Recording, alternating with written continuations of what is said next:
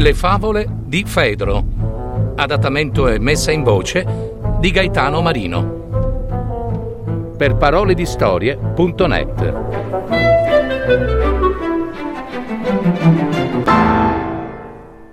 L'aquila e la cornacchia. Un'aquila, dopo aver catturato una tartaruga, la sollevò in aria per portarla lontano lontano e mangiarsela in pace.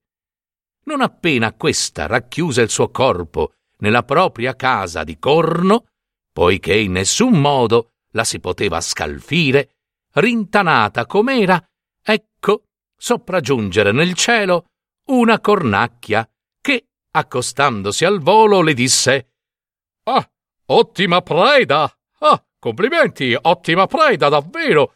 Hai portato via con i tuoi artigli, complimenti, ma se non ti insegnerò io cosa devi fare. Ti stancherà inutilmente con il suo grande peso, quella... Promessale dall'aquila una porzione, la persuase a fracassare la povera tartaruga sopra uno scoglio, scagliandola dall'alto del cielo. Il cibo contenuto all'interno del duro guscio, così ridotto in frantumi, potrà essere consumato in tutta tranquillità. Convinta da tale parole, l'aquila seguì il consiglio e nel medesimo tempo divise con la sua maestra il bottino.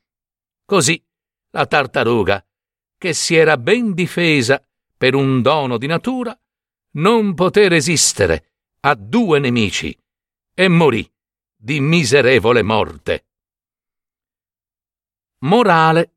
Contro i potenti nessuno è difeso abbastanza. E se poi si aggiunge un consigliere malefico, qualunque cosa la violenza e la perversità attacchino, cade in rovina.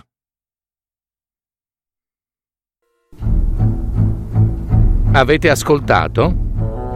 Le favole di Fedro. www.paroledistorie.net